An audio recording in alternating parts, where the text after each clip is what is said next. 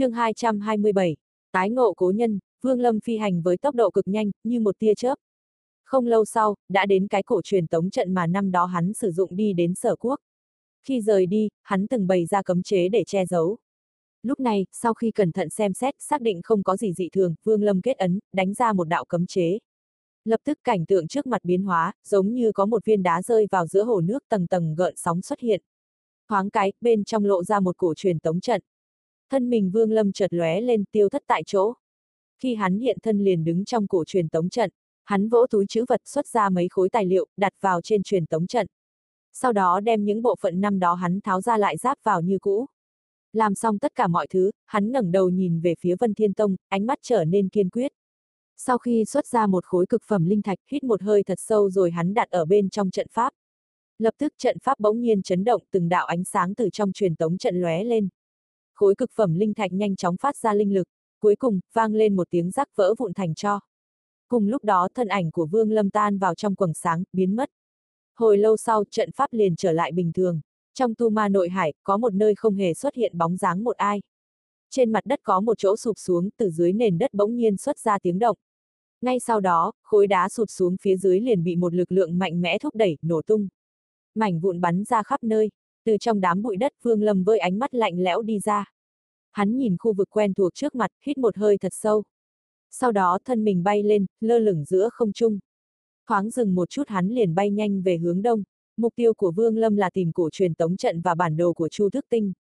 Khi ở sở quốc hắn đã siêu tập không ít nhưng Thủy Trung vẫn không tìm được vị trí của triệu quốc. Sau khi phân tích Vương Lâm thầm đoán rằng triệu quốc có thể là ở phía bên kia Tu Ma Hải. Đang phi hành trên không, Vương Lâm thần sắc khẽ động khóe miệng lộ ra nét cười nhạt. Thần thức của hắn có thể so sánh với của hóa thần kỳ tu sĩ. Sau khi tỏa ra đã phát hiện một vị cố nhân, từ khi thiên kiếp xuất hiện ở Tu Ma Nội Hải, sự biến mất của sương mù có liên quan đến cơn mưa đen trong mấy năm liên tục. Cơn mưa đó đã khiến toàn bộ Tu Ma Hải hiện ra dưới bầu trời trong xanh.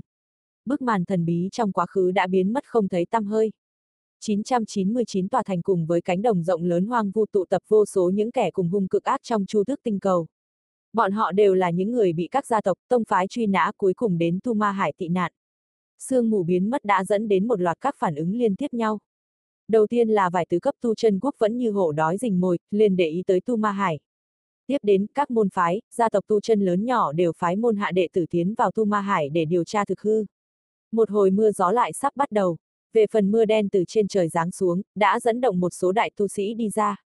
Trong nước mưa ẩn chứa một loại độc tố nào đó, khi mới bắt đầu cũng không có gì khác thường nhưng một thời gian sau, đủ loại ôn dịch xuất hiện một cách mạnh mẽ.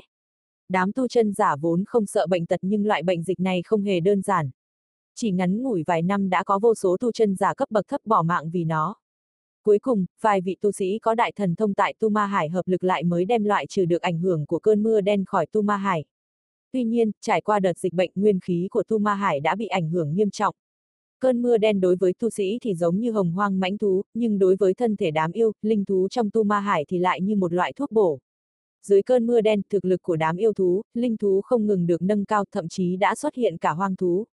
Loạn mưa đen mặc dù được giải trừ nhưng loạn yêu thú, linh thú cũng ngày càng khốc liệt. Thế nên Tu Ma Hải càng thêm hoang vắng so với trước đây. Ngoại trừ bên trong các ngôi thành, bên ngoài gần như rất ít thấy được thân ảnh của tu sĩ. Cùng với đó, sinh ra một nghề nghiệp mới đó là săn bắt nội đan của yêu thú. Đám tu sĩ này thường tụ tập thành một đội ngũ khoảng 5-3 người, bản thân mỗi người đều có thu vị nhất định lấy việc liệp sát yêu thú đoạt nội đan để sinh tồn. Một ngày, ở bên ngoài huyền địa thành của Tu Ma Hải, có một tu sĩ áo trắng đứng sừng sững trên đầu thành, nhìn ra xa. Người này tuổi độ trung niên, tướng mạo đường hoàng, mặc cẩm bào, ánh mắt rất cơ trí. Một lúc sau, người này hơi nhíu mày, vung tay áo lên. Sau đó hắn bay lên cao rồi chậm rãi rơi xuống tường thành. Hắn vừa mới chạm đất bỗng nhiên có hai người từ trong thành đi ra. Hai người này là một nam, một nữ, nam tử lưng hơi còng, không ngừng ho khan, thoạt nhìn cả người uể oải, không phấn chấn, tinh thần suy sụp, thậm chí ngay cả đi đều như không bước nổi. Nữ tử bên cạnh hoàn toàn tương phản với hắn, không chỉ xinh đẹp hơn người mà tư thế nàng mang lại cảm giác là một hào kiệt trong phái nữ. Hai người này đều mặc quần áo màu lam, thoạt nhìn giống như là cùng một môn phái. Sau khi họ xuất hiện, cặp lông mày của người trung niên áo trắng giãn ra, mỉm cười nói. Xuất hiện biến cố gì sao? Nữ tử hừ nhẹ một tiếng, chừng mắt nhìn nam tử có vẻ bệnh tật bên cạnh nói. Còn không phải là do hắn sao? vốn ta đã tìm được chủ quán rồi, nội đan của hạ giai linh thú đã đưa ra giá vô cùng tốt. Nhưng hắn cố tình không đồng ý bán, thay vào đó lại đổi lấy một thanh kiếm rách nát. Thật là tức chết đi được. Nam tử trung niên khẽ a lên một tiếng, nhìn phía người nam tử bệnh tật kia nói. Lý huynh, thanh kiếm như thế nào? Có thể đưa khâu mỗ xem một chút được không?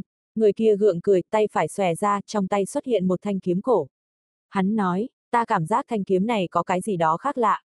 Dường như bên trong đó ẩn chứa một loại khí thức dị thường, cho nên ta mới nhất quyết mua lấy.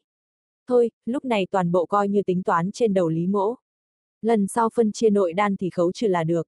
Nữ tử lại hừ một tiếng, liếc mắt nhìn thanh kiếm kia một cái, thầm nói, một đống phế thải. Không ngờ lại đem nội đan của hạ phẩm linh thú để đổi lấy. Người trung niên kia vẫy tay một cái, lập tức thanh kiếm bay đến trong tay hắn. Sau khi ngưng thần nhìn kỹ, người trung niên gật gật đầu, nói. Đích xác thanh kiếm này có chút cổ quái, Lý Huynh xem như là không hoàn toàn phí công. Dứt lời tay phải hắn lại vung lên, ném thanh kiếm lại cho đối phương. Tốt lắm, đi thôi khâu huynh, ta đã hỏi lại quả đúng là ở nơi đó có bát chảo thú. Nữ tử nhìn người họ khâu kia, khẩu khí có chút ngưng trọng nói. Nam tử mỉm cười, gật gật đầu, tay phải hắn vỗ túi chữ vật, từ trong đó bay ra một con thuyền lớn. Hắn nhảy lên, ngồi ngay ngắn phía trên, hai người kia cũng nhanh chóng ngồi ở bên trong. Con thuyền lập tức liền biến thành một đạo cầu vồng, trong nháy mắt biến mất ở phía chân trời. Trong khi phi hành, ngoại trừ nam tử họ khâu ở ngoài, hai người kia đều nhắm mắt ngồi xuống. Bọn họ cũng không phải lần đầu tiên ngồi trên chiếc thuyền này, nhưng mỗi lần đều cần ngưng thần thổ nạp củng cố linh lực. Nếu không, sẽ không thể chịu đựng được tốc độ cao của nó. Ánh mắt người trung niên lộ ra vẻ khinh miệt, hai người kia mặc dù đều là kết đan hậu kỳ, nhưng căn cơ quá kém. Năm đó khi hắn còn là kết đan hậu kỳ đã có thể bình yên vô sự ngồi trên thuyền. Năm đó ở kết đan hậu kỳ, mặc dù tu sĩ cùng giai cũng ít người có thể chống cự lại được hắn.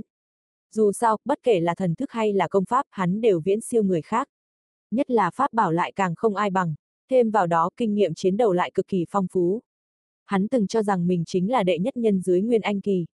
Cho đến khi hắn gặp được một người, một nam tử lạnh lùng có mái tóc bạc trắng. Ánh mắt hắn chớp lên, trong đầu hiện lên hình ảnh về người kia. Hồi lâu sau, miệng hắn lộ ra một nét cười lạnh nhạt đáy lòng thầm nhủ. Vương huynh, sau khi cắn nuốt Nguyên Anh tại hạ dĩ nhiên đã kết anh thành công. Không biết ngươi đã thành công hay chưa? Nếu như chưa thành, như vậy, lúc gặp lại, khâu mỗ tất nhiên sẽ dùng máu rửa sạch sự sỉ nhục trước đây. Bốn ngày sau, con thuyền dừng lại giữ không trung phía trên một cánh đồng hoang vu. Nam tử họ Lý và nữ tử kia đều mở hai mắt. Ánh mắt nữ tử lóe ra hàn mang, nhíu mày nói. Khâu huynh, bát chảo thú ở đâu? Khâu Tứ Bình hít một hơi thật sâu, không nói hai lời, xuất ra túi chữ vật. Từ bên trong lấy ra một khối bùn lớn cỡ một bàn tay. Dưới sự thúc giục của linh lực, khối bùn lập tức tỏa ra một mùi tanh tưởi. Sau khi mùi tanh tỏa ra, mặc dù có gió thổi nhưng cũng không phiêu tán. Thoáng cái, mùi tanh càng lúc càng nồng đậm. Lúc này, xa xa đột nhiên có một tiếng giống giống như tiếng trẻ con mới sinh vọng đến. Ngay sau đó, hai mắt khâu tứ bình trở nên ngưng trọng con thuyền dưới chân lập tức tăng tốc độ tối đa. Cùng với đó, trên khuôn mặt nữ tử lộ ra vẻ vui mừng, nói. Khâu huynh, khối bùn trong tay huynh quả là bảo vật. Nơi đây đúng là có bát chảo thú. Khâu tứ bình thần sắc bình thường, cười nói. Khâu mỗ chú ý con thú này đã mấy tháng, hiển nhiên hiểu được tập tính của nó. Nếu không phải tu vi không đủ thì đã sớm bắt lấy nó rồi. Lần này đành phải làm phiền hai vị vậy. Nữ tử kia hất hàm, nói. Đó là tự nhiên, chẳng qua tu vi của ngươi mới chỉ là kết đan trung kỳ. Việc bắt giết con thú này cứ giao cho bọn ta là tốt nhất. Nói xong, nữ tử nhảy khỏi chu thuyền, xông ra ngoài. Nam tử họ lý bệnh tật kia chỉ đành cười khổ một tiếng, vội vàng đuổi theo. Trong lòng khâu tứ bình cười lạnh, với tu vi nguyên anh sơ kỳ của hắn, muốn che giấu tu vi trước hai tên kết đan kỳ tu sĩ trước mặt này thì rất đơn giản. Nếu không phải chỉ có thể dùng độc mới giết được con thú này, hơn nữa còn cần phải lấy nước dãi của nó, thì hắn đã không cần mang hai người này đến đây. Hắn từ từ đi theo, rất nhanh, phía trước vọng lên những tiếng quát của nữ tử kia cùng với đó là đủ loại màu sắc ánh sáng từ pháp bảo lóe ra. Bát chảo thú thực tế chính là loài bạch tuộc khổng lồ trong tu ma hải. Tu vi của con thú này vốn không thấp, lại thêm nước mưa đen bồi bổ nên thần trí đã phát triển đạt tới trình độ hạ phẩm linh thú. Chẳng qua, bát chảo thú này có chút kỳ dị, cho dù nguyên anh kỳ tu sĩ bình thường gặp nó cũng có chút đau đầu. Con thú này thần thông tuy chỉ là hạ phẩm, không khó ứng phó, nhưng da thịt nó lại đạt đến trình độ trung phẩm linh thú. Trừ phi là nguyên anh hậu kỳ tu sĩ, nếu không thì không có cách nào đả thương được nó. Vì thế, phàm là tu sĩ chuyên săn bắt yêu, linh thú đều không thích rằng co với con thú này. Thông thường, nếu gặp nó liền lập tức rời đi. Chẳng qua, nội đan của bát chảo thú này cực kỳ hấp dẫn, khác hẳn với nội đan của các yêu, linh thú khác. Nó có 8 viên nội đan, hơn nữa con thú này còn có tác dụng quan trọng đối với hủ thực tán của độc ma cung. Vì thế, việc bắt giết nó đã trở thành một hoạt động chủ yếu của độc ma cung, đệ tử trong cung thường thường làm không biết chán.